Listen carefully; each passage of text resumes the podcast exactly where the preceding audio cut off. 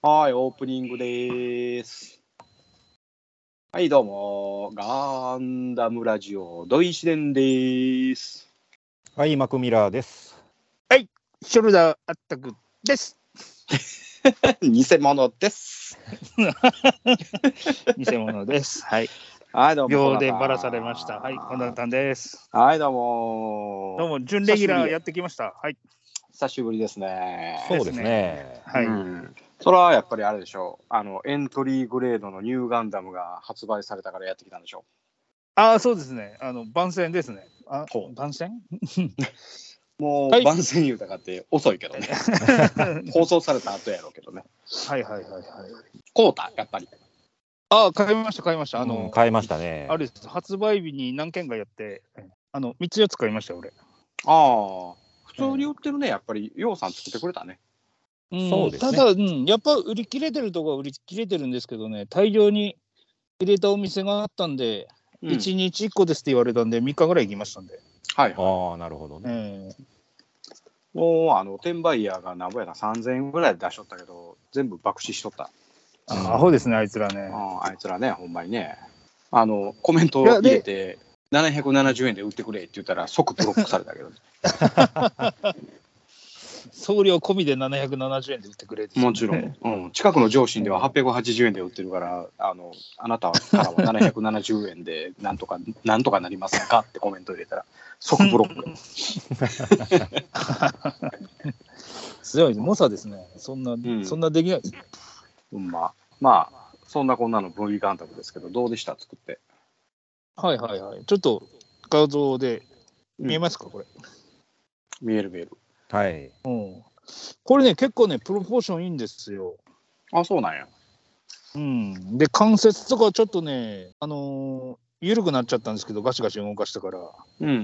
だけどね、組み立てるのすんごい楽だし、プロポーションいいし、相変わらず例のもとかの目の周りとか色塗らなくてもいい感じになるんで、はいはいえーこれはね、何個か買ってカラーバリエーションとか、あのそういうの作ってもいいんじゃないかなと思って。う。うんん俺、これニューガンダムだけども、4つぐらいは最低バリエーション作れるなってイメージはあるんですよ。えそんなバリエーション。え、にバリエーションなんかあんの？ニューガンダムに。ああ、あの、いろんな媒体に出てるバージョンとかね、あるんでね、そういうのを考えるとね、少なくとも4つぐらいはもう、普通に組み立てるのを入れても4つぐらいは作れるなと思って。えーうん、いや、ファンネルいるやんか、ファンネルが。ああ、ファンネルなしでも十分かっこいいですし。でね、ファンネルはね、HGUC から取ってくるっていう贅沢仕様らしいんですけど、いや、そのはい HGUC 売ってないですよ。ああ、確かね、でも今月発売再販計画がありましたよ、確か。4月に？あ。りました。うん、今月、今月の発売になるらしいんだけども、今ほら、4月からあの発売日のアナウンスがなくなっちゃったから、はいはいはいはい。なくなりましたね。何日に発売してるっていうのは分かんないけど、うんまあいいじゃないですか、あの量産型ニューガンダムとかフィンファンネルつけてないから、そういうの改造するとか。そうなん。量産型？ああうん。あえっと、すみません、量産型ニューガンダムから説明しなきゃならないレベルですか、ここは。うん量産型ははい知ら知らない。まあまあ、にあのニューガンダムのバリエーションがありますよって言った瞬間に、うんまず一番最初に出てくるのは量産型ぐらいからなんですけども、あ、そうなんや。あの、あれですよ。逆襲のシャアのモビルスーツバリエーションみたいなのがあるんですよ、設定上。へああ。え。それそれに、うん、ダブルフィンファンネル仕様とかさ、うん。はい。あるんですよ。うん。まあまあまあ、あの、あんまりここで喋ると、今度、俺のエントリーグレード大作戦のあのネタをばらしてしまうことになりそうなので、なるほど。ええ、あのまた今回も対決するつもりなんで、そうね。ということは、えーっと、遡って、オガンマナを聞いていただければと思いますので。そうですね。ええうん。ということで、えーダムの話はこんな感じで。はい。はい。えーっと、今日の本編は、G ガンダムについて、コナタに語っていただきます。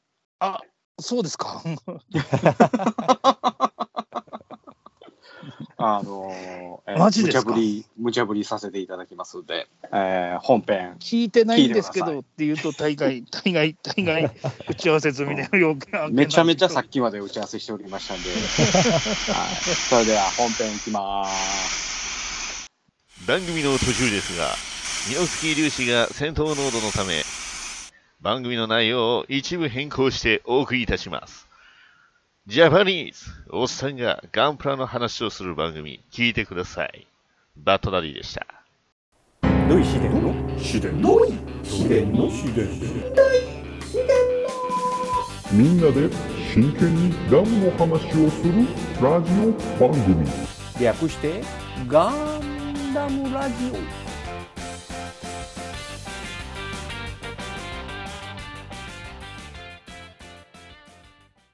この番組は一年戦争史研究家の土井紫伝とアシスタントのラトキエがお送りするダムの話などをせずガンダムの話ばっかりする番組です。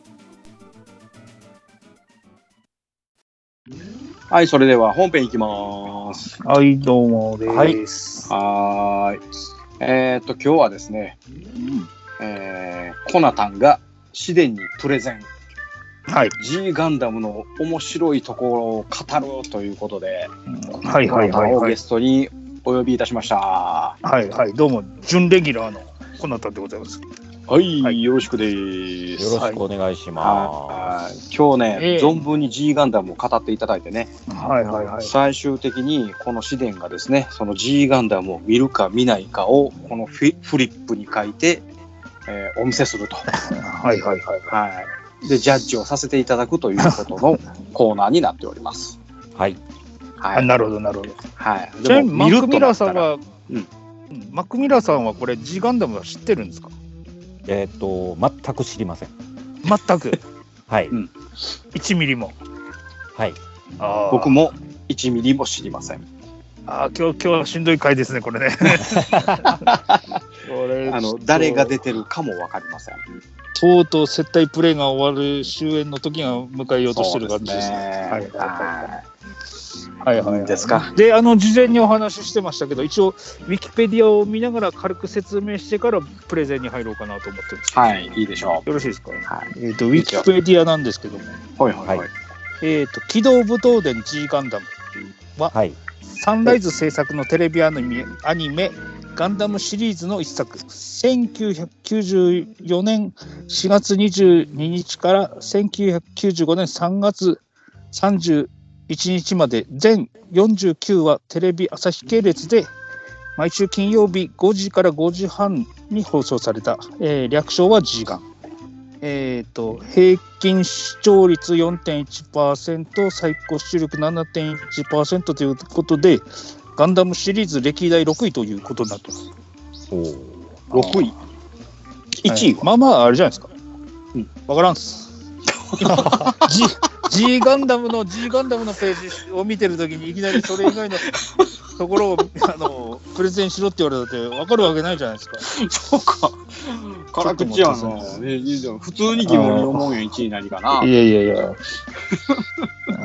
なんでしょうね。うん。わかりました。えーとですね、でこれがですね、まあ、土井さんがほら、うん宇宙世紀以外のところっていうか、1年生そう以外のところのガンダムをほとんど見てないじゃないですか。ああ、ほとんどっていうか100%見てないですね。いや、でもほら、はいはいこの間、先行のハサウェイとか見たじゃないですか。あ、あれで1年戦争もんですね。あれだ一年戦争のいや宇宙ですね。宇宙世紀ものじゃないですか。そうそうそう、はい同軸ですね。なので、同軸って、えーアナザーに関しては一切見てない。ああ、なるほど、なるほど。うん。まあ、こういわゆる宇宙世紀から離れたガンダムとしては、シリーズとしては一番最初のガンダムなんですよ。そうなの？ああそうなんだそうそうそうそう。これの前っていうのシードより前シードより前。えっ、と、平成6年ですから、シードもっと後でしょ。ああそうなんですねうんなので、これがあった頃からこそ、このあいわゆるアナザーシリーズというのかな、他のガンダムシリーズ、他のせ時空のとえー宇宙宇宙世紀じゃないガンダムっていうのがつどんどん作られるようになったという、はいまあ、ある意味その、これがもうあのターニングポイントになってると言っても過言ではないです。あ、そうなんや。だからこれを見ずして他のガンダムを見るなと言ってもあの大きい話じゃないと思います。なるほど。はいはいはい。ただしですね、これがあの最初に言いましたけど、機動戦士じゃなくて、機動武闘伝ンダム。はい。はいはい。武闘伝なわけです。うんなので、出てくるのがモビルスーツじゃありません。ほう。えっ、と、モビルファイターと言いまして、ほう。ファイターなんです。あ、聞こえてる？いや、はい聞こえてるよ。フあァイターなんですね。はい。ええはいキッチンファイタえ、なんですか、それ。一日それ吐いた。あさすさすが、やっぱ右腕は違うな、おい。全然今、もう1ミリも分かんなかった、そのボケね。はい。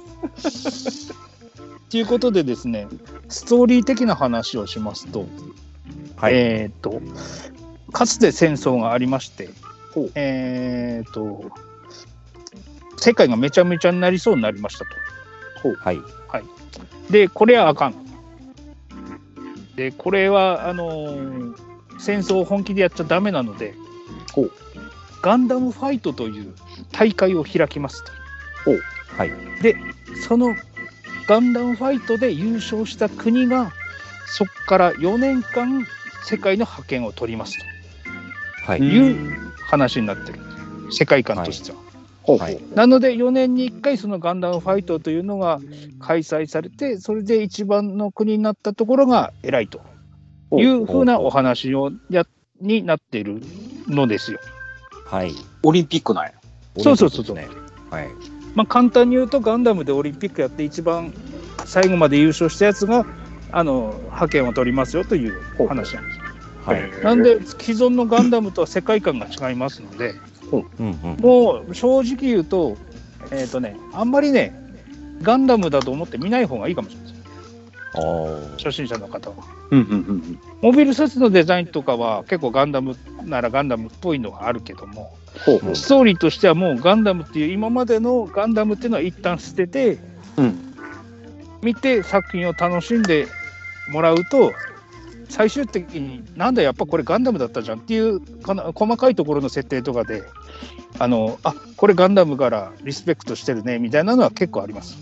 うーん。でですね、はいえっ、と、ちょっとさ、あのービジュアル的なところの設定とかも見てもらいたいので、はい。G ガンダムでちょっと検索してもらうと、あの、はいサンライズの公式のホームページが出ますんで、これをちょっと見ながらお話ししましょうか。公式サイトをクリックします。あ、ありました。はい。はいはい。で、これの、えっ、と、モビルファイター紹介の方がいいかな。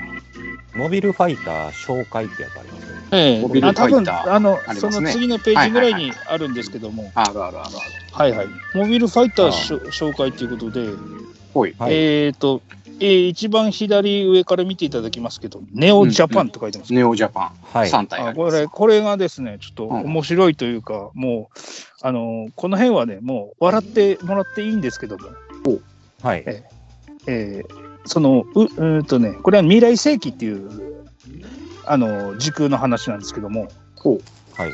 この未来世紀の名前がすごいね、あの面白くてですね、ネオジャパンとか、うん。ネオチャイナとか、はい。これ国の名前なの？はい、これ全部国の名前です。へえ。もうあの今ある国の名前に「ネ」をつけてるだけっていう。振り切り方がすごいでしょ。なるほどね。はいはいはい。こういうところの細かい設定はよくわからないけども、もうあの今の世界観からそのまま宇宙に行ってる感じになってるんで、実はこれ、ネオジャパンの方ですね、ちょっと、あの今画像がないからあれなんだけども、ネオジャパンのスペースコロニーっていうのがあるんですけども、えー、とそれどんな形をしてるかっていうと、あのまんま日本列島です。スペースコロニーが。そうそう、日本列島が空に浮いてる感じ。へえ。で、それはね、1話のオープニングっていうか、あの、各話のオープニングの方でですね、あのーオープニングテーマの後ろにあの映像が流れるんですけども、うんそれを見ると、あのーネオジャパンコロニーは日本列島になってるし、ええ。あとね、ネオアメリカとかがあの自由の女神かなんかが立ってたりとか、はい。あはいはい。ええ。え、これ、やっぱスペースコロニーなの？そうそうそう。地球の話ではなくて。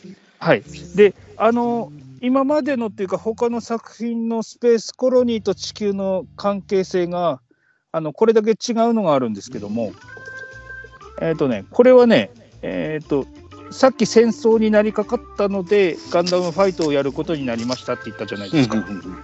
だからその過程において地球っていうのはかなりこうえっ、と被害を被ってあの荒廃した世界になってるんですよはい。だから人は住んでるけども、あんまりじゃあその既存の建物をあの大事にしたりとか、そういうふうな感じがなくて、えー、と偉い人たちはもうコロニーにもうみんな移住してるんですよ。だから地球っていうのは、あのーなんつったらいいのかな、あのコロニーに上がれなかった人たちが住んでる場所っていうことになってるんですよ。うん。うんなんでその辺が、あのいわゆる既存のとか他のガンダムシリーズとはうん逆な発想になってて、なるほどね。でも、ちゃんとコントリズムが実現してる世界や。コントリズム。はいはいはい、コントリズムがね。ただですね、あの大きいテーマになってくるんですけども、人が住まなくなったことによって、えー、と地球がどんどんどんどん、えー、と滅んでいくような感じのイメージになってるんで、それを再生させようみたいな動きがあって、それがちょっと重い大きいテーマになってきて、あのうんそれがあの敵の人がしゃべるみたいな感じになってくるんですよ。でですね、その、さっきの、えっ、と、ウィキペディアじゃねえや、あの、ページの、えーとはいはいネオジャパンっていうところ、ちょっとうん。クリックしてもらうとですね、えーこれ、主人公機がシャイニングガンダムって言います。はいはいはいはい。あドイツさん、めっちゃスマホの裏側が見えてて、なんかジオマーク入ってます。ディリン。ピリーン。会社のやつやけど、でこれがジオマークをつけてる。ネオジャパンクリックしたら中で。ネオジャパンの脇にですね、あのガンダムの顔のはいはいはいはい。アイコンがあって、一番左側のやつかな。これが一応主人公機になります。ドモンカッシュ。はいはいはい。シャイニングガンダム。うんうんどうですか、土井さん、これ見て。うん？うんなんとも思わないです。いやいやいや。ああの逆に言うと、何とも思わないっていうことは、うん。まあ、いかにもガンダム前としてるガンダムじゃないですか。ああ、でも確かにそうっちゃそうなんですが、ちょっと。特に特に羽が羽が生えてるわけでもなく、はいはいはいはいはいはい。えーいろいろゴテゴテついてるわけでもなく、はいはいはいはい。まあ、それはそれで、あの、あの最初のガンダムっぽく描かれてるのかなっていう、ちょっと肩でかいなっていうのはありますかね。カラーリングにしても、あのーうんうんうんはい、トリコロールいわゆる、えートリコロールでガンダムじゃないですか。うんうんうんはい。で、これでバリエーションのところにスーパーモードっていうのがあるんですけども、これをちょっとクリックしてもらうと、スーパーマン、はい。あああ、はいはいはい。顔,、はいはいはい顔が変わった。はいはい各部の、えーあの、なんだっけ、ネオジャパンって書いてるところの下にバリエーションってあってスーパーモードっていうのがあるじゃないですか。そこを押すとですね、えースーパーモードになったやつが出るんですけども、あ、はいはははいいはいい。あ、だいぶゴツゴツゴツしてますね。はいはい。はい。これがですね、このシャイニングガンダムのですね、あの戦闘モード状態なわけですよ。はい。で、顔のところがパカッと開いたりとかですね、この、えー、と頭のところの角の後ろのやつがこう、キーンってこう起きてるじゃないですか。はい。この辺はね、実はあの鎧武者をですね、あのイメージして作られてるらしいんですよ。なるほど。うん、ジャパンだけに。そういうのもオマージュしてるんや。そうですね。あのほら初代のガンダムもですねあれはあのモビルスーツのデザインとしてあのガンダムってあの足軽かなんかをイメージしてるっていう鎧兜をイメージしてるのはあの、えー、と角だったりあの頭の上のメインカメラだったりしてるじゃないですか。はいはいはい。はい。なのでそういう意味を言うとあの正当にガンダムのデザインを踏襲したガンダムなんです。うんうんはい。うん。で、ちなみにですね、これ、あの、うん他の国とか見てると、お国柄が出てて、すごい面白いんで、ちょっと次、ネオチャイナのところにあるやつを見てください。ネオチャイナ。うん。ネオチャイナ。はいはいはい。サイ、サイシー。はい。どうですか、このドラゴドラゴンンガンダム。あ、ドラゴン。ね。はいはい。はいはいはい。これが今度はこの中国の甲冑的な感じになってるじゃないですか。ん。はあはあはあで、両腕にドラゴンの頭がついてたり、後はいはいはいはいろに弁髪がついてたり、まあ、はいいかにも中国的な、うんうんはい、デザインになってますし、うんうん。まあ、その次レ、ネオロシアを見ると、ああ、なんかちょっとこれ、はいはい防寒着の帽子をかぶってる感があるよね。はいはい、このロシア感があるじゃないですか。うん。このアようにですね、ガルスキー。このようにですね、うんうんあのこの G ガンダムに出てくるガンダムというのは国の代表なのでお国柄でデザインがこの通りまちまちになってますんで、はい。ええーこういうところも面白いところなんですよ。ーなるほどね。はい。ちなかこうなんみにこれ適当に見てたらなんかこう、馬がいるね、馬が。そうですそういうのもありますね。でこれもちなみにネオモビルファイターネオスウェーデンっていうのがうん。あるんでちょっと見てもらうとはい。ネオスウェーデン。女性ですね、これ。もう完全にですねこれセーラームーンやんか。言っちゃった。うんうんうん。スウェこれなんかちょいちょいスウェーデンなのに言うなぜか、うんええなぜか月に代わってお仕置きを使用しそうなデザインだったり。はいはいははいいは。はいいはいはい。ということでで、えー多分馬を見たっていうのはネオ香港のところをしたんじネオ香港なんかな？はい。そうや、ネオ香港。ええこれがですね、あのーうんネオ香港の、えー、とパイロット、えーマスターアジアの、えー、と飼ってる相場なんです馬なんですよ。うーん。馬がこれ、まんあのーこのモビルファイターの中に乗って操縦するんですよ。へええ馬を？で操縦す、うんええ馬が馬を操縦するんですよ。うんうんうんええでこれモビルスーツじゃなくてモビルファイターだよって言ってたんですけども、うんで今ちょっと操縦の話をしたんであれなんですけどもこれえっ、とね操縦システムっていうのがねあのいわゆるモビルスーツとは違うんですよ。ほうほう。えーモビルトレースシステムっていうのが採用されてましてほう。えっ、とね全身タイツみたいなスーツをイメージしてもらうと分かりやすいんですけども、ーはい。えっとそのスーツを、えっとコックピットの中で着込んででそれで、えっとえーまあ、中のモビルファイターいわゆるパイロットがあのパンチをすると、モビルファイターも同じパンチをするっていうあえあ。だからライディーン中で体をシステムやね。ええうん中で体を動かすことによって外のモビルファイターも同じあのポーズを取るということでだから格闘技をやってる格闘家があの中に乗ってるパイロットの、まあ、モビルファイターになってる、なるほど。ええで逆にその、えー、とダメージもその中の方にフィードバックするんであの外のモビルスーツが殴られれば内側のそのモビルファイターのパイロットスーツにもダメージが来るああほうほうほうそうそういう感じになってます。うん。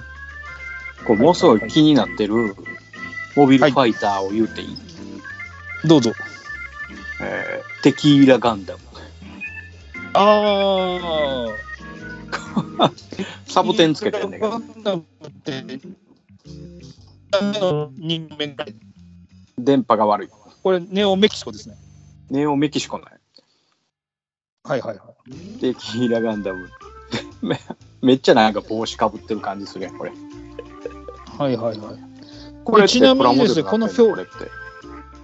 テキーラガンダムはね、立体にはなってるんだけど、プラモデルとかにはなってないですね。あ昔 MS インアクションとかガレージキットとかでは全部の機体出てたとは思うんだけども、あ、の、えーで今ほら、そういえばごめんなさい、ネオ、ロシアまで説明して、そのうん右側の方にネオアメリカ、ネオフランス説明してなかったんですけども、はいはいはいはい。このネオジャパン、チャイナ、ロシア、アメリカ、フランスがですね、一応主人公の5人組みたいな状態なんです。え、ちょっと待って。えー、ジャパンとチャイナとアメリカチャイナ、ロロシアシア、アメリカ、ネオフランス。あ、フランス。うんはいはい。ここもここまでが一応主,、うん主人公側って言ったらいいのかな。うーん。うん、これがいわゆるガンダムの主役の5人っていう格好になってまして、うん。これが後々にですね、あのーいわゆるアナザーで出てくるガンダムが、えー、と主人公が5人ぐらいいたりとかうん。いう、あのーシリーズが他にもあるんですけど、ウィングガンダムとか。はい。うんあの辺はこの辺のやつを見習ってるっていう感じなのかな。うーん。うん、ドイツはやっぱりドイツ軍のイメージなのね。そうですね、これがで、で、これがね、6人目の戦士的なポジションになってました。ほう。でちなみに、にこれドイツのなんか軍服をイメージしてるような感じにも見えるんですけども、うんうんあのよく見ると腕の、えー、とデータのところ見ると上のし腕のシュピーゲルブレードで敵を切り裂く大技のほか日本の忍者のような隠密行動を得意とするうーん。これ実はあのゲルマン流忍術っていうのを使ってまして、ほう。ええこれがねドイツなのに忍者だっていうへえ。えーこの辺がね、あのしあの主人公たちに非常に密接に関わってくるあのファイターであり、モビルスーツなので、これもあの、えーと、ぜひ注目してほしいところではあるんです。へえ。はいはい、で、はい結局、みんな戦い合う。そうですね。なんでね、あのストーリーの方をあの一応軽く追おうかなと思うんですけども、はいはい。ウィキペディアでな、えー、と後ろの方にですね第何話まであるかっていうのが一応シリーズのサブタイトルみたいなのがあるんですけども、ええ。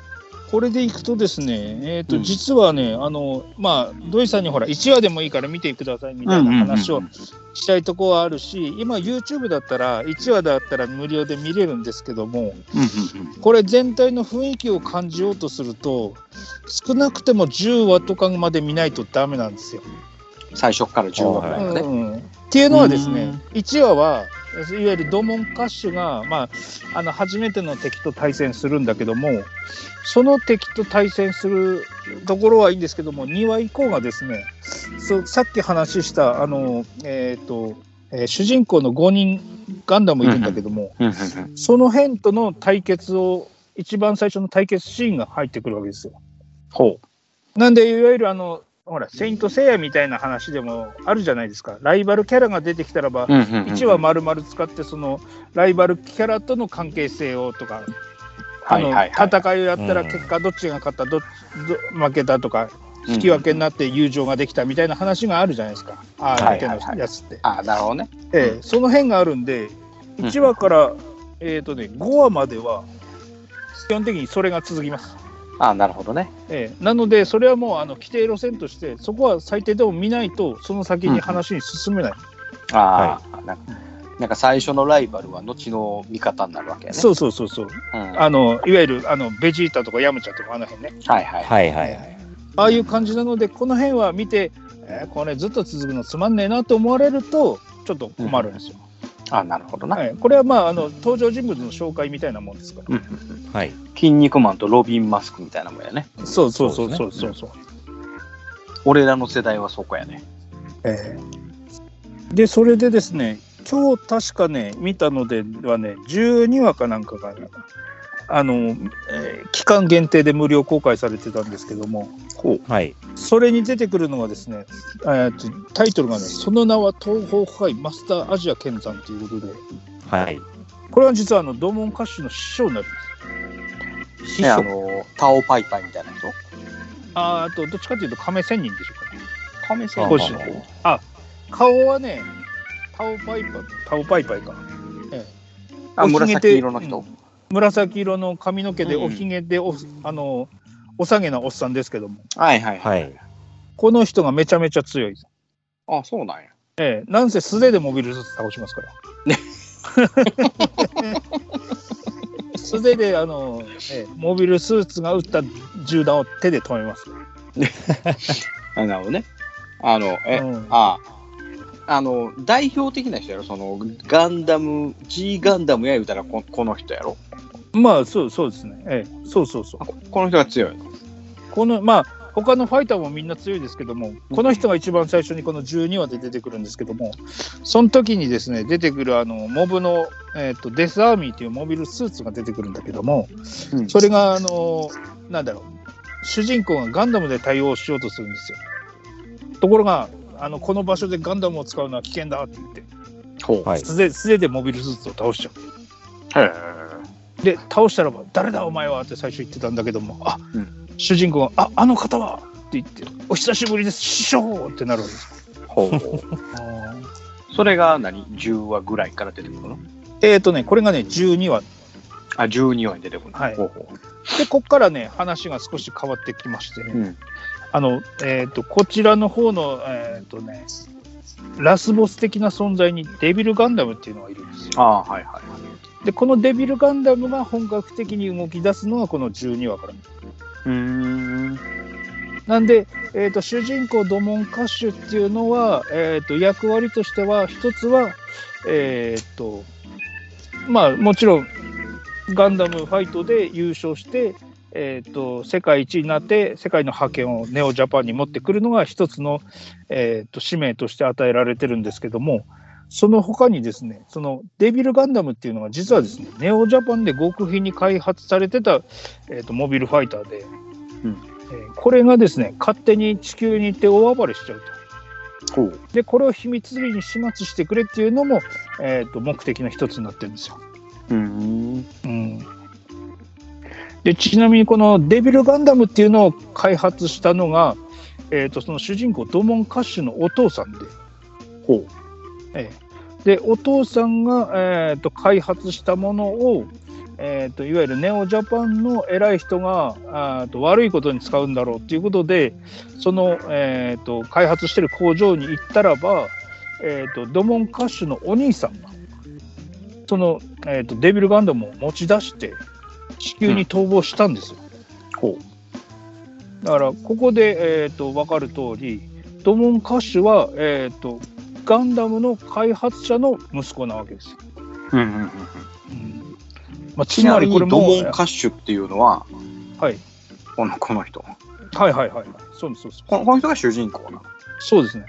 あのまあし一番最初に見てた、あの、あのガンダムに出て乗ってた人？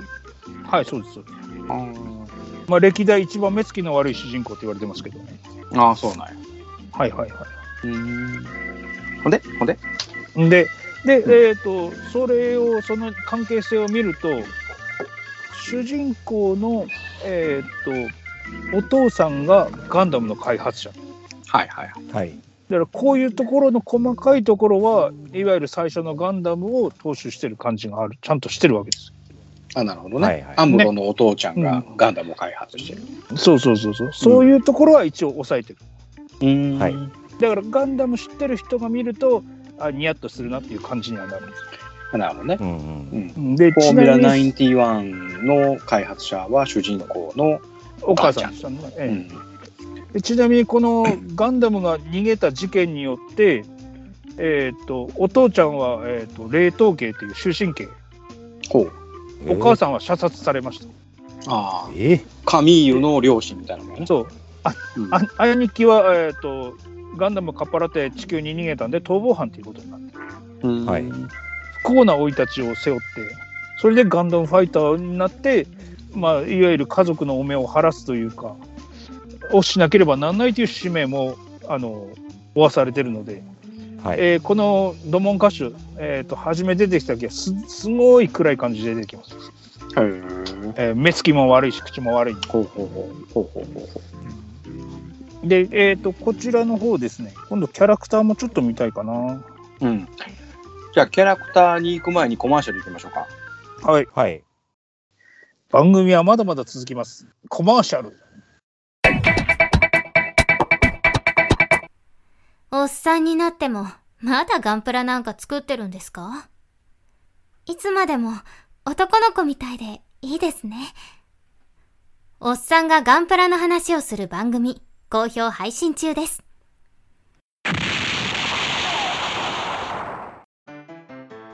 はい、続いて後半です。おい。はい。はいまだまだ、えー、コナタンに G ガンダムを語っていただきましょはい。う。はい。後半は何？キャラクターの話。そうですね。前半ちょっとあの、はいモビルファイターとか、あの、世界観とかの話をして、まあちょっと面白いところが全部伝わってるのかどうかが、ちょっといまいち僕も今、手づかみ、こう、こうすごいなんかこう、スカスカスカスカか空振りしてる感じは前回なんですけど。完全に空振ってる感じはあるけど、でも、信じて語ってください。あ、わかりました。はい。うん。で、このキャラクター紹介のページを見ていただいて、はい。さっき土井さんがちょこっと、あの、うん。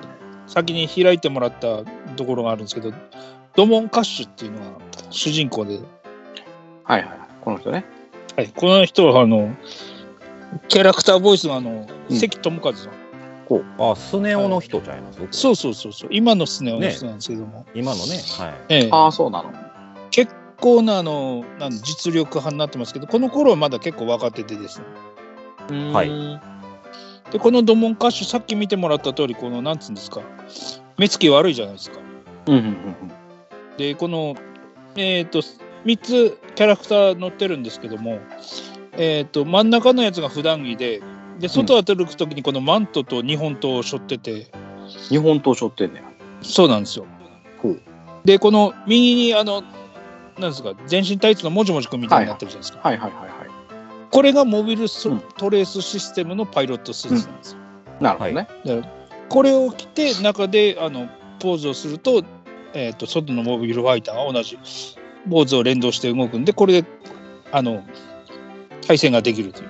うんうんで、これ、えー、と同門歌手の隣の方を見ていただくと、えーレイン三河村というのが出てきます。うん。女の子。はい。はい。うんうんえー、とこれがドモン歌手の幼なじみでネオジャパンのガンダムチームスタッフということで、うん。えーとえー、とこの、えー、とガンダムチームのスタッフって言ってるんですけども実際この人一人しかいません。現場には。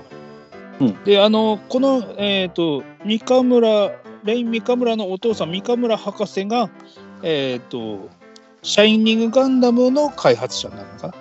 うんなのでさっきあのドモンのお父さんも、えー、と博士で、えー、とガンダムを開発してるって言ってるんですけどもそれの、えー、と実際動かしてるのの、えーシャイニングガンダムの開発してるのはこの女の人のお父さん。はい。まあレイン三河村をどういうふうに一言で説明したらいいかとちょっと考えてたんですけれども。はい。うーん。まあ簡単に言うとですねえっ、とね、えー心がききれいなニナ・パープルと。あ、そうなんや。はいほうほうほうほうほう本当にいいいい子ですよ。心が綺麗なニナ・パープルトンは、ニナ・パープルトンではない。です。いいじゃないですかこのきれうん。いきれいどころで美人でこのうん。耳にでっかいイヤリングつけてますし、ああ、ほなるほどね。んまやね。ええ。うん。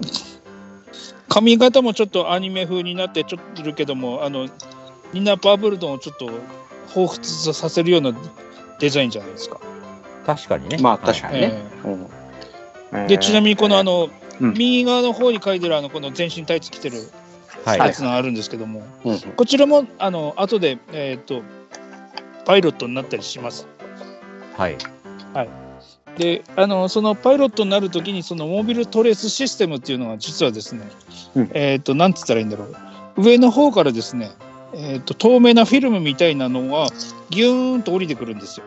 うんうんはい。でそれを、えー、とそのファイターの体に密着させながらこううん全身に張り付いて全身にまとうことによってスーツになって、それがこう、えー、といわゆる機体と連動するシステムの根幹になるんですけども、うんうんはい。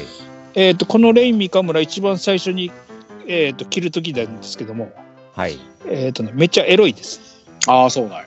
はああそういうサービスショットもあるわけねい、。そうそうそうあの、モビルファイターっていう特殊なあの訓練を受けた人間が、えー、とうん着込む前提になってるんで、全身の体に張り付かせるためにものすごい圧力をかけて密着させるような格好になってるんですよ。ほうほうほうほう。なので普通の、えー、と一般的な女性の、体に張り付かせようとすると,、えー、とその力に耐えれなくてですね、下に押しつぶされるような感じになって、うん最終的には切ることは切るんですけども、あのえっ、とね、切るときにききついっていう言いながら、こう、セクシーなポーズを取りながら着込むという。うーん。えーまあ、この辺、こういうセクシーシーンもあるんで、うーん。それはちょっと興味あるね。ああ、いいですね。うんやっぱり、そういうところに引っかかってくる感じですよ。やっぱそういうのがないとね、やっぱりね。はいはいはい。うん。で、主人公のところのそのネオジャパンからこう下に下がっていくと、ほう。えっ、と、隣にネオアメリカってあるじゃないですか。ネオアメリカ、はい。はいはいはい。この辺のチボテクロケットとかですね。見ていただけますチボテクロケット。はいはいはい。はい。見ていただくとどうですか、うんこの、あの、胸にあの星のマークがついていかにもアミラ感。ほんまやね。えーこんなのアメリカだっつってんのはあれですよ。チボテとバケラッタぐらいなもんですよ。おお、バケラッタ。え、えっ、と、えっ、とね、なんだバケラッタか。あの、王次郎じゃないわ。あの、あれバケラッタじゃないな。あれなんだっけ？えー、おばおばけに出てくるアメリカの人いるじゃないですか。えーっと、バケラッタは弟で、じゃあ、バケラッタか？バケラッタじゃなくて名前が出てこないんだけど。王次郎の口癖がバケラッタやな。あ、そうです、そうです。えー、ゆうこさんと、出てこないね、もう年だね。ほんまやね。うんまあいいや。えーうん。という感じでですね、キャラクターを全て見ていただくまでもないんですけれども、いかにもそのお国柄っていう感じが出てるようなデザインのキャラクターになってますし、えー、とこのモビルトレースシステムのこのパイロットスーツも、あの本当はあのなんだろう黒いフィルムみたいな一色なんですけども、なぜか着込むとこのように体のあのラインに合わせてこうカラーリングが出てくるという謎な不思議な技術でやってるんですよ。なるほど。はい、えで、えー女の子の、えー、とファイターもいまして、ネオスウェーデン、ー、え、この、あの、シャリー・レーンは違うの？シャリー・レーン、あ、ネオアメリカの。うん。これがですね、チボデ・ギャルズって書いてまして。これがあのあのネオアリアメリカのチボデ・クロケットをサポートするサポートチームなんですよ。ああ、これ、これ、うんあの、パイロットではないのね。そうですね。ああ、なるほどね。まあ、この辺もですね、あの後の話になってくると、チボテの過去を掘り下げる回とか、他のキャラクター、いわゆる主人公格の5人の、えーとうんキャラクターを深掘りするような話も出てくるんで、そういうのも見てくると、どんどん面白くなってくるんです。う。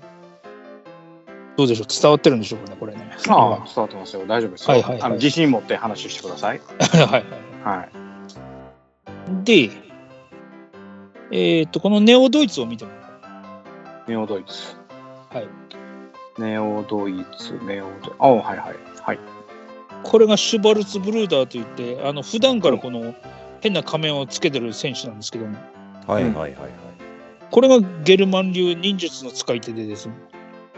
ああう、ん忍者ですね。このはい中でね。なんかで忍者流慶伝みたいな。うんなぜかか背中にあの、日本刀を背負ってる。あれやね、なんか、仮面ライダー、ちゃうキャシャーン、キャシャーンっぽいよね、これね。なるほど。うん。なんかこでう、デザインがね。うん、で、これが実はなぜかドイツの、えー代表なんですけども、このドモンカッシュに、えー、と非常に近しい人間でして、うんはいはい。謎の人物なんですよ。うーん。で、えー、とさっき言った通り主人公のドモンカッシュの、えー、と師匠はマスターアジアなんですけどもはい。マスターアジアとちょっとたもとを分かった状態で、えー、と戦闘してるんですけどもこの人が第二の師匠的なポジションになるんですよ。ほうほうほうほはい、なんでこれもあの非常に重要な人物になります。あとはネオフランスとかネオチャイアとなとかネオロシアとか、この辺のキャラクターもいるじゃないですか。う。はい。え、これね、この、えっ、と、モビルファイターに乗る女子は、この、ネオジャパンのこの子だけ？えっ、とさっき言ったネオスウェーデンのああ、なんかはい子がいるんですけども、はい。ネオスウェーデンどこや？ネオスウェーデン。えーっネオスウェーデンと、ドイツの下。ドイツの、あ、この子？はい。アレンビー・ビアズリ。はいはいはい。はい。これもですねあ、ちょっと、うんあのーえーっと、ヒロイン的なポジションになるので、うん。あのー軽くそのドモンとのな軽い恋心みたいなのあるわけ。ええで、これがさっきのあのセーラームーンみたいなガンダムになってます。ああ、これもやっぱり乗るときは、やっぱりちょっとサービスショット的なところがあるの？あもうあのこのパイロットスーツを見ていただければはいはい。わかると思いますけど、ほぼ全身タイツですんで、うんうんうん。ええこの辺はね、あのさっきのレインのその、うん乗り込むときにあの、えー、ときつくて動けないみたいなのはないですから、この人はファイターなので、あ、そうなんや。ええそういうシーンはないんですけども、うんまあこのいわゆるこの全身タイツのピッチピチのやつを着てるピッチピチギャルというところで、あまあ、注目していただけるんじゃないかな。なるほどね。ほんなら、レイン・三河村の方が、あの、サービス的にはレベルが高い。そうですね。ああのよりエロいと思う。ああ、なるほどね。ああ、オッケー。ちょっと一個いいっすよ。一個いいっすか？どうぞ。なんでしょうか？あのね、さっきからこの、えっと、キャラクターのとこを見てるとですね、うんうん。共通して、あの、この全身タイツの、あの、画像をいろいろ見てると、はいはいはい。皆さんこのあの型にねあの、うんバイキンマンが作ったなんかマシンみたいなこの出てますやん、はいはいはい。はいはい。これはなんか共通なんですか？これはこれがですね、モビルトレースシステムの共通のアンテナ部分になる。はあはあはあはあはえーなので、あのこの、えー、と G ガンダムの、えーとえー、とメカニカル的な技術的な部分なんですけども、ものすごい、えー超高性能なモビルスーツなのに、えー、とこういう部分の細かいディティールが非常にダサい。アンテナなのにこんななんか先端が止まってるなんかそれこそあれじゃないですか、マグマ大使のアンテナじゃないですかこんなの。はいはいはいほんまやね、うん。あの、あれやね、あうん。の、鉄人28号のあの、何君やったっけ？サトシ君やったっけ？京志郎君やったっけ？のレバーと一緒やんね、あそうやね、だからそういうイメージでですねあのものすごい技術があのいわゆる宇宙世紀なんかに比べても進歩してるのにあの、はいこういう部分の微妙なダデザインのダサさがまたかっこいいと。ダサかっこいいです。あああそこがいいところの一つね。そこはそこがね、魅力と感じていただければはいはい。ちなみにこのキャラクターのデザインの原案を出してるのがですね、島本和彦っていう漫画家の方でしてほう島本和彦はご存知ですか？い知りません。やー知らないですあ、そうなんですか。ああ、じゃあいいです。これ、これ、これもね、推しうん推しポイントの一つだったんですけども。ああ、そうなんやちなみにね、試練はね、声の人とか作者とかはね、正直興味がないです。あなるほど。わかりました。ん。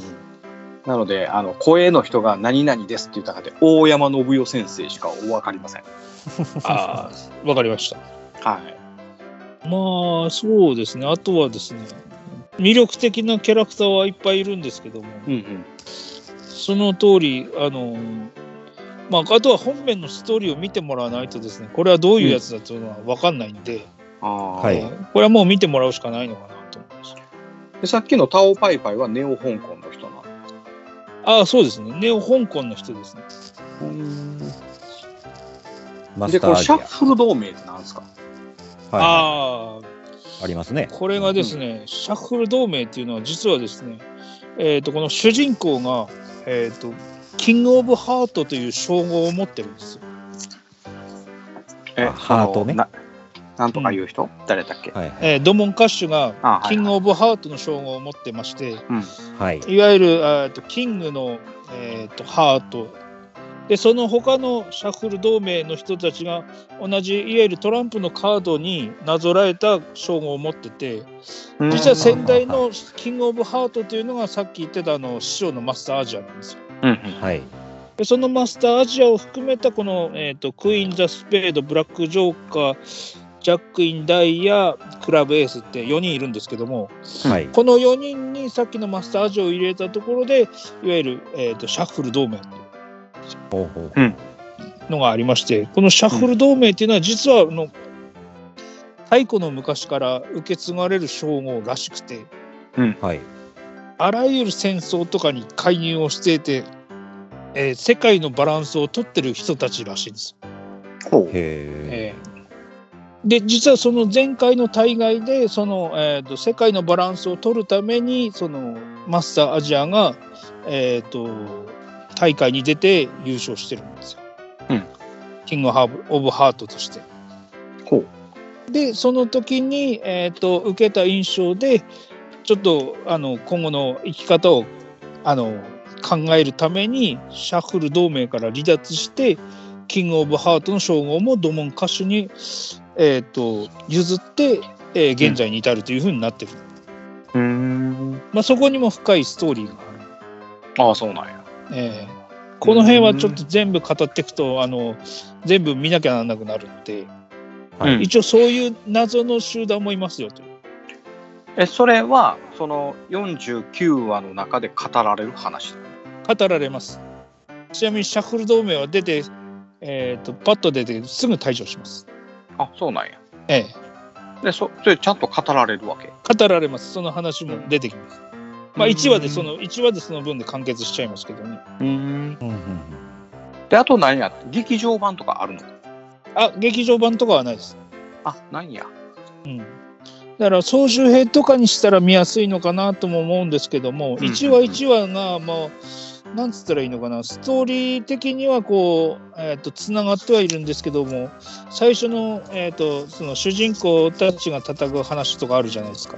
うんあの辺は1話完結になってるんで、うん。うんまあある意味あの走るところがないんですよね。うん。うん、1話完結だけども走りづらいっていうのもあるし。でも49話見るたら長いな。うんただ途中まで見たらね途中で止めれなくなると思うんですよ、あ、そうなんこの先どうなるのっていう感じになるんでうーん。そうか。まあでも、大体わかった。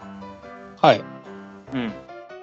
どうでしょうか？大丈夫。うん。あのーこの後、試練が、えー15時12分の段階で、えー見るか見ないかを決めましたので、あそうですかはいはい。はいそれを発表したいと思っております。はい、はいはい。えっ、と、質疑応答いいですか？なんか質問。コナタンに。ないの？ない？マクない？あ、俺ですか？うん。あ ないです。そうあそれでねじゃあ最後にダメ押しというか一つですね、うんうんはい。あのー話をしないんですけども今回プレゼンするにあたってちょっと俺のアイディアとあとうんダディさんにちょっとあの話をしたんで、ダディさんからも一言あのアイディアを一つもらってたんで、はい。はいえーとまあこれを最後2点プレゼントしてちょっとお勧めすると思います。はい。はいえっ、とね最初にも言いましたけどもはい。これを、うんあのね今まで見てたガンダムと思って見ない方がいいです。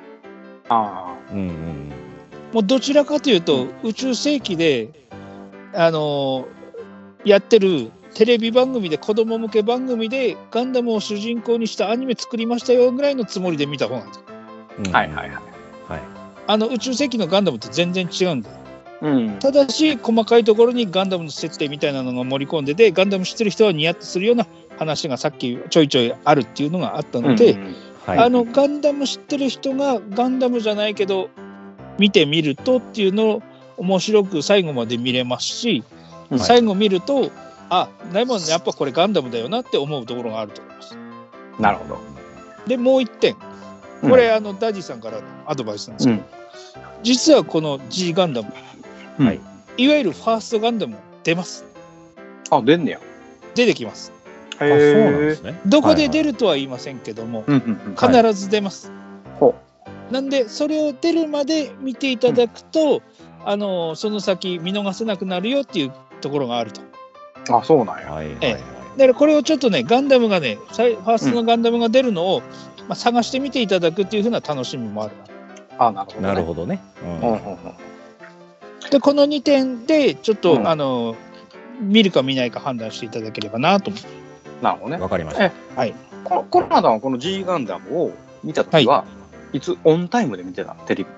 えっ、とね、オンタイムは実はね、こっちテレビ朝日系のキー局なくて、うん。ああ、言うてましたね、ええ前ね。なんでね、あの、これやってる時って最初はあの、いわゆる模型雑誌とかアニメ雑誌で追っかけてたんですけども、うん。はい。その後2、3ヶ月遅れでですね、LD が発売されてたんですよ、この当時って。うん。LD ね。なんで1ヶ月ごとにあのいわゆる4話入ってる LD が発売されてたので、まあ3ヶ月遅れで放送を見てるイメージうん。うんで見れたっていうのが正直なところなんですけども。この LD 辺はね買って見てた買って見てました、すごいね。ええ。まあ今その LD もうないんですけど。うん。1万円ほどするやろ、その4話入ってるやつだけでも。その当時はねまだ5000円ぐらいじゃなかったかな 56000円だった気がする、まあ結構やっぱ LD 高いよね。ええ12、まあでも3枚買わなあかんやんか。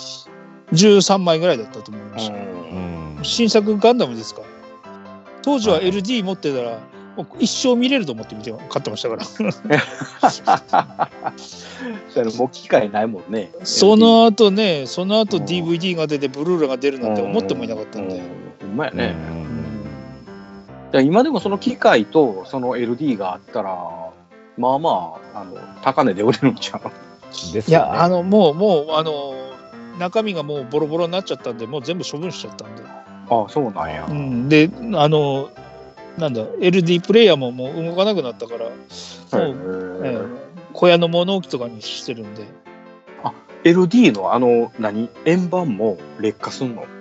いやあのですねケースがダメになったんですようち。あそうなんだ。ええちょっとあの家にあの害虫害虫が発生するんで、ええ。あそうなんや。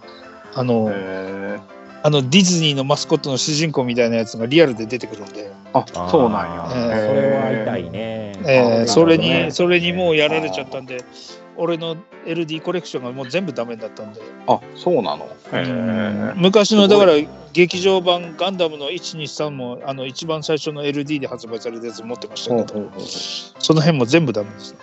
へえまあ LD ってアナログやもんねあれ。まあなんだかんだ言ってそうですね、うん。そうやね。うーんそうですか。わかりました。き心に決めましたので。あああのわかりましたうん。えーそれでは、今後、G、何やったっけ？武闘何やらで。何？何やったっけはないやろ、ここまで話聞いとった。き機機動武闘伝 G ガ今新機動戦記って言いそうになっちゃったけど違う違うえーと、機動武闘伝で機動武闘伝はい。G ガンダム。機動、き機動武闘伝 G ガンダム。見るかどうか発表いたします。はい、お願いします。はい。発表は CM の後、コマーシャル。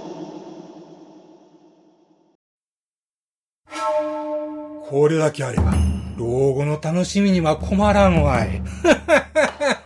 ここまでだ。誰だ？人を暇なくせにプラモを作らず、蓋蓋を開けて取説だけ見て戻し、み、みるみる増える積みプラの山。崩してみせよう。ガンプラジオ。押してまいる。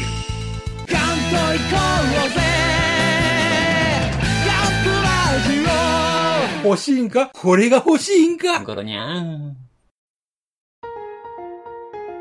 はい。それではこのフリップに私の、えー、何だっけ？機動武闘伝。武闘機動伝。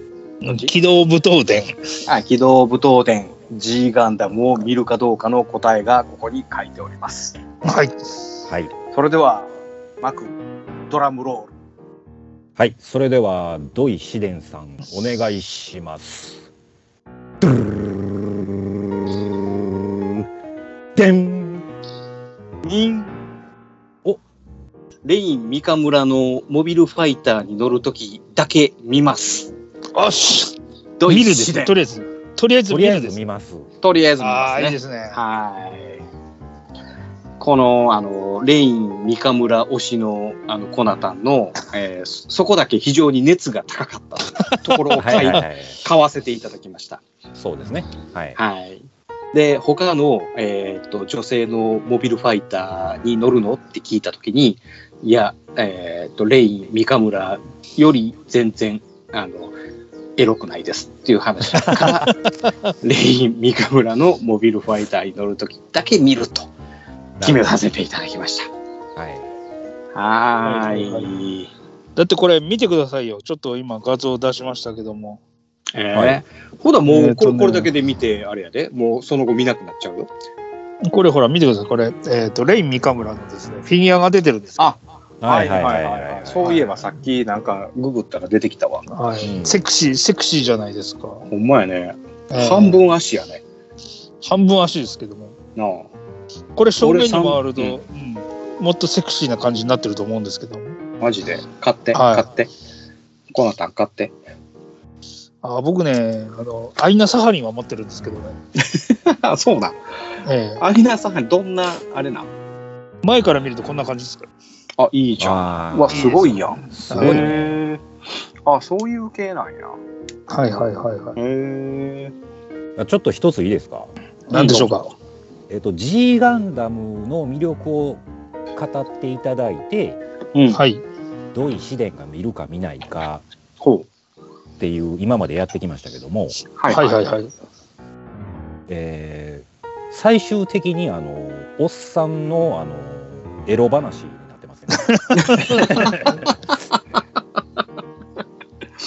いや、でもそんなんがない限り、見いひんって子供じゃないんやから。いいじゃないですか。俺、だから最初に打ち合わせしてた時に言ってたんですけど、うんまあ、気が向いたら見るわ、ぐらいで、返事しか来ないと思ってたから。そうやろ。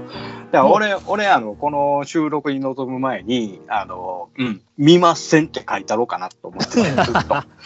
ほんで、マクが、見いひんのかいって言うた瞬間に、あの、フェードアウトしてエンディングに入ろうとずっと俺も言ってたよ。俺も見ないっていう、もう、負け戦をずっと覚悟してるいや、と。だから、ここまで、あの、俺をかき立てたのは、コナタンが、やっぱり、ちゃんときっちりと G, G ガンダムの魅力を語ってくれたからやと俺は思ってるけど、はいはいはい。うん。これは今 G ガンダムの魅力が、うん G ガンダムの魅力がレイ・ミカムラっていうね。そう。いや、もう完全にコナタンの勝ちです。まあ、勝ちました。うんはいはい。はい。まあ、多分聞いてる人は、あの、あれだと思うんですけど、G ガンダムの魅力はそんなとこじゃないって、すごいクレームがいっぱい来る。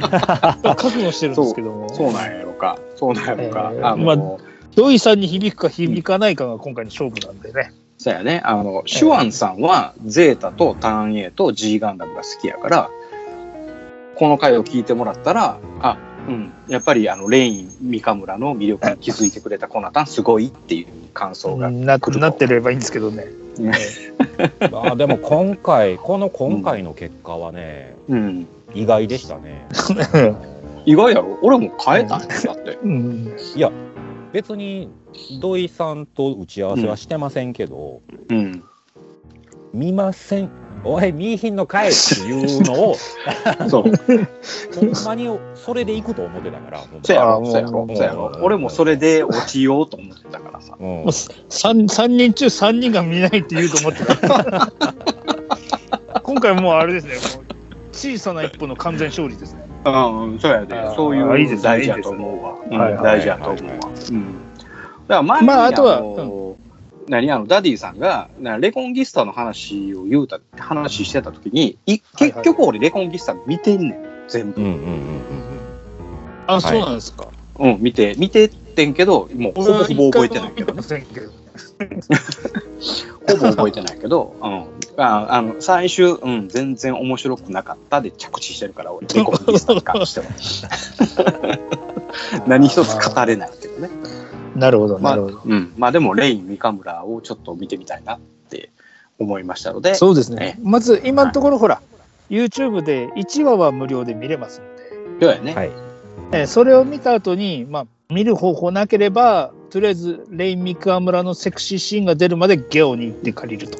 はいなるほどえ、それ何話ぐらい出てくるいやそれ言ったらそう、そうですよ。そうじゃないですか。そこしか借りないな、い1話で出ますって言ったら 1, 巻しか借りないじゃないですか。だ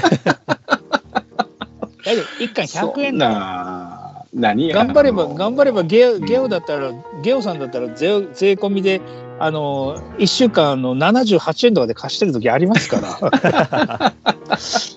もうあれと一緒やんか昔のあのアイドルマージャンみたいなもんやか。らもうだんだんこう脱がしていくんで。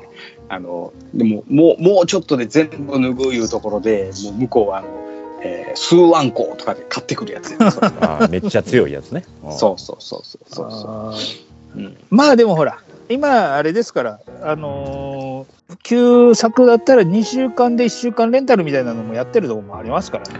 そう。結構長く借りれますよ。安く借りれるからゲオは2週間ですよ、基本。今そうですよね。うなん。ただね延延滞料はねものすごい高くなるからちゃんときちっと期日以内に返した方がそうやね。借りに行って返しに行かなあかんやん。か D アニメとかでやってないの？D アニメかガンダムチャンネルみたいなのではやってると思うんですけども有料チャンネルですからね。あでも有料やったらさ一月400あでも円とかやんか。でも初回1ヶ月無料とかありますしね、うん。うん。じゃあそんなんを利用してちょっと見させていただこうと思っております。うんまあ、バンダイチャンネル入ってるなり、うんそのためだけに入るってなるとちょっともったいないと思うんだけど。も、うん、入っていただけるんでしたら、入りましょう。見ましょああいいうですね。ね見ますわ。ねレイそしたらこのもう、あれじゃないですか、なんですか？レイ・ミカムラ。うんちょっとこのこのあの証拠の写真はね一応撮っといてねツイッターにはあげますんでね。そうだ、レイ・ミカムラで押すんだったらあれですよ。ほ。レイ・ミカムラの、えっ、とね、全裸シーンも出てきます。マジで？ええ。それ何話？何話？いや、それ言うたらあかん、そ言うたらあかん。そこは、俺ね、もうこの全話シーン、全裸シーンまで見ていただけるとなったら、もう僕完全勝利だと思うんで。あそうなるほど。えはい。はいはいはい。今日何日？4月今日はね、え十三？13 13? はい。4月の13、15時12分、はい。はい、ちゃんと私のサインをついておりますんで、はい、はい。コナタンの勝利です。いやーよかった。とりあえず見ていただけるとなれば、ええ。そら見ますわな。ここまででここまでちゃんと約束したら見ますわな。今後あれですからね、今度あの、8月にですね、この、えっ、と、さっき言ってたあの、ドモンが乗るあの後期主役機にですね G ガンダムっていうのがあるんですけどもこれが今度ねリアルグレードでですね発売されるんですよ、で6月だったのが延期して8月ぐらいになってるんでそのあたりにですねちょっと、えー G ガンダム特集会をやるかもしれないんで、えーその時にはもしかしたらばねあのドイさんなりマクミラーさんなり全部見たらば俺見たら語れるぜっていう人がいたらばゲストに呼んでもいいんじゃないかな、はいはいはいはい。じゃあ頑張って喋れるように努力します。はい。というわけで、まあマックさんもねね。そこは出るか出えへんかはちょっと定かではないけどね。マックミラーさんもね、ちょっと少ない小遣いから、ちょっとゲオでちょっと借りてみてください。はい、カットで。2万円しかないからね、小遣いはね。あのーほんま、ほんまにそれやめてくれ。もう 僕はあの細かい金額言ってないですよ。最近でもあまあまあまあまあマクミラーのプライベート暴露されまくってるけど、あのー全然ねバズってないんでただただ暴露されてほるだけほんまに、ほんまに触ったらあかんねやって、リスナーさんも思ってるから、あの、そこはやっぱりみんな触らんようにしてんねん。気ぃ使ってくれてるんですかねうん。俺はもう全然いいと思うんだけどね。あのそういうあの芸人魂みたいなで笑い取るっていうのはちょっとダメなんであの でも嫁まああれいや聞いてないですけどうん。万が一ねあのー、どっから漏れるかもわかんないんですよこういうことっていうのは。漏れへんって。じゃああれです、オッケマックミラーさんも見てもらえる感じでいいでしょうかね？はいあのー興味あります。ああ、そうですか。はいよかったよかった。あとはそのプラモデルの方は一通りその G ガンダムは出てるんでしょうか？えっ、とね、プラモデルはさっき言った主人公格が、えっ、と、5機はい。と、あと主役機が交代して G ガンダムっていう後後半に出てくる主役機の G ガンダムと、あとそのシャイニングガンダムのバリエーションっていうか、まあ、2号機みたいな予備機があって、それがあの、レインがあの最後の方で乗る機体になるんですけども、はい。それが、うん、シャイニングのし兄弟機っていうことで、えー、と出ますね。あと最近、あのー家電量販店見に行っても G ガンダムのプラモデルってないなと思ってたんですけどね。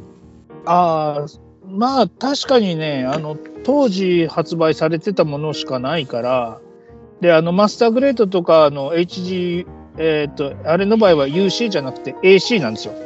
あ、あ HGAC、あ FC か。フューチャーセンチュリーだから、あれは。FC。ええ未来世紀なので。はい。なのでそれでは、えっ、とね、主人公のシャイニングと G ガンダムと、あとその師匠の、えーマスタージャンが乗ってるマスターガンダムっていうのがあるんですけど、はい。それがさっき言ったマスターガンダム風雲再起って言って馬がついてくるんですよ。はいはいはい。馬のあのモビルファイターがついてくるのと、あとはそのさっき言ったあの、えー、とヒロインになってくるアレンビーが乗るノーベルガンダム、はい。あの辺は出てる。ああ、でも結局再販されてないんですか？再販もね、見ればたまにでもありますよ。G ガンダムは結構売ってると思うけどな。あほんならこっち俺はの方にないんかな？俺は、うんある時にあのずっと棚にあったから買ったし、今でも売ってるとこあるんじゃないかな。こっちの方だったら。あーこっちの方では見ないですね。まあなかなか、あの、あれですよ、ギミックとかはかっこいいんでね、やっぱりね、モビル、でもね、デザイン的に言うと、アニメになって立体映えするっていうより、アニメで動かしてるかっこいいデザインですよね、あの辺は。なんか来ましたよ、フリップが。お送りさせていただきました。いや、さっきのやつ、証拠の品を。はい。はいはいはいはい。うん。まあ、ということで、とりあえずエンディングいきます。はーい。はいはい。スモールパッキングコンフォートなオートバイキャンプ道具あります北海道夕張快速旅団の近況などをご報告ゆいろくポッドキャストはほぼ毎週土曜日夕方更新しています聞いてください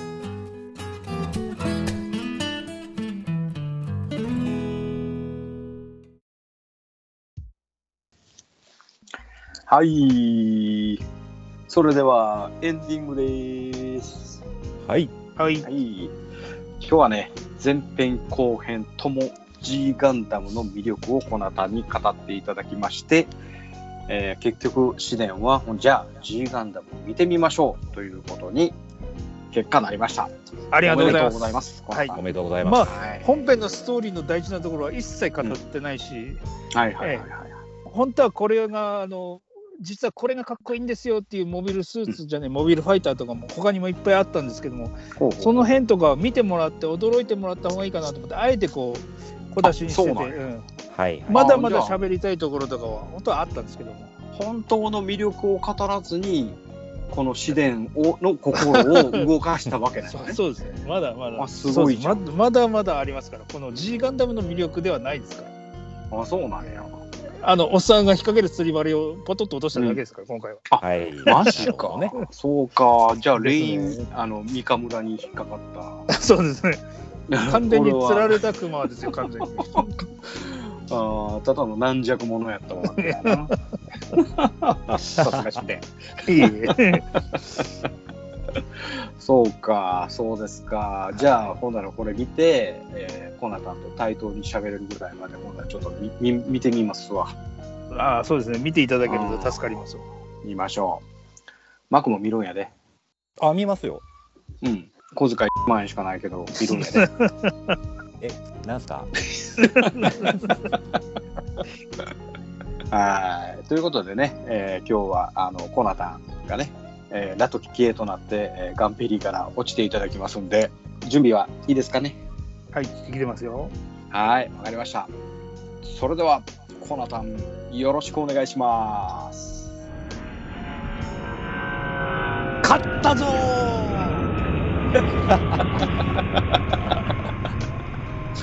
うわ、コナタン3連勝やんか。クイズといい、大喜利といい、G ガンダムといい。